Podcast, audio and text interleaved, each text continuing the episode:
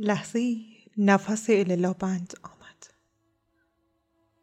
تو رو خدا ببین چه خبرها زود پخش میشه. خیلی خوب درسته. زنگ زدم اما اجازه بده توضیح بدم.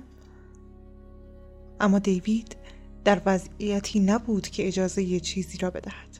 نتوانست جلوی خودش را بگیرد. حرف اللا را قطع کرد. چی رو میخوایی توضیح بدی اللا چطور تونستی همچون کاری بکنی؟ اسکات قضیه رو برای ژانت تعریف کرده دختر داغون شده اللا می‌خواد چند روزی پیش لورا بمونه. تو را نمی‌خواد ببینه. دیوید پس از کمی منومن کردن حرفش را زد. اگه از من می‌پرسی کمی هم حق داره که اینطور احساس بکنه. چرا اینقدر رو تو توی زندگی دیگران دخالت می‌کنی؟ آن شب فقط جانت نبود که به خانه نیامد. دیوید با تلفن همراهش برای اللا پیام فرستاد که کاری فوری پیش آمده و نمی‌تواند به خانه بیاید. توضیح نداده بود که این کار فوری چیست.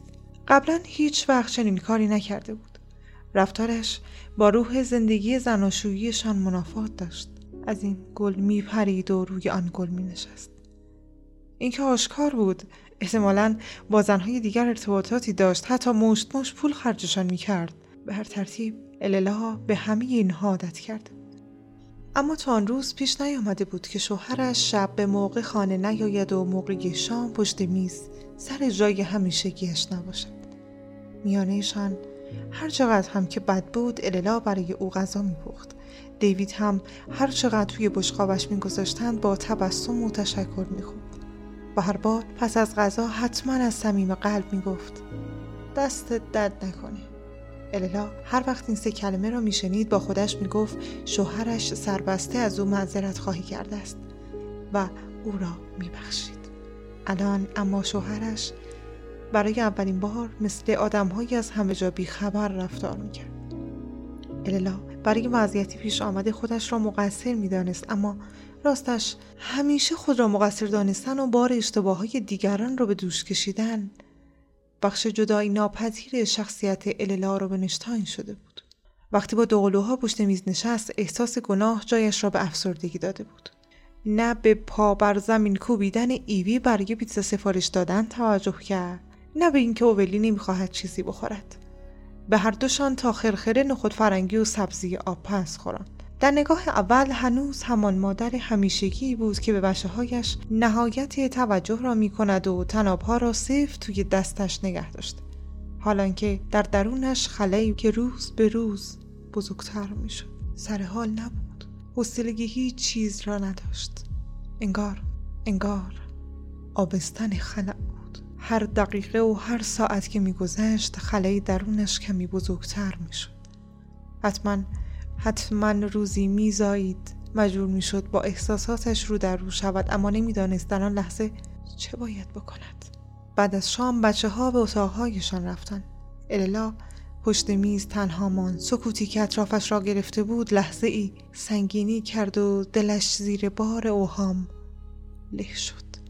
غذاهایی که آن همه برای پختنشان زحمت کشیده و وقت گذاشته بود یک باره به نظرش بیهوده و بیمزده رسیدند. حتی بیان که متوجه بشود دلش برای خودش سوخت. در آستانه چهل سالگی بود. چهل سال توی این دنیا گذرانده بود. ترسید که نکند زندگیش را بیهوده هدر داده باشد. با آنکه محبت بیپایانی در وجودش داشت و می‌خواست ایثارش کند کسی از او محبت طلب نمی‌کرد. ذهنش به طرف ملت عشق رفت. شخصیت شمس تبریزی توجهش را جلب کرده بود. با حالتی نیمه شوخی زیر لب گفت کاش برم کسی مثل اون بود. به زندگیم رنگ میبخشید. این رو که مطمئنم.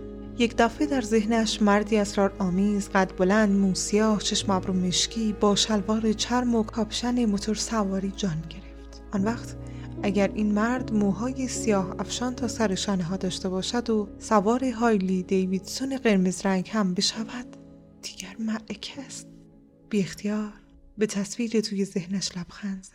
صوفی موتور سوار خوشتیپ و جذاب و اسرار آمیز که در بزرگراهی خلوت با حد اکثر سرعت میراند اگر الان برود کنار جاده و اگر الان برود کنار جاده و تستاپ بزند و همچون مردی او را سوار ترک موتورسیکلتش بکند خیلی محشر می شود مگر نه با خود گفت اگر شمس تبریزی فال مرا می‌گرفت در گذشتم چه می‌دید؟ آیا می توانست توضیح بدهد که چرا بعضی وقتها ذهن و فکرش اینطور زیر سایه ابرهای سیاه نگرانی و تشویش قرار می گیرد؟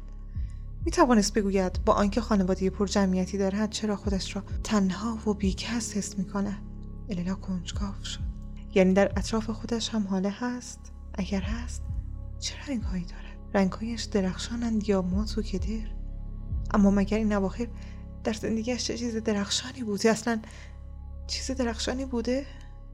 درست در آن لحظه همه جا اللا روبنشتاین مادر سه فرزند که در نور ضعیفی که از اجاق گاز میتابید تک و تنها پشت میز آشپزخانه نشسته بود متوجه چیزی شد.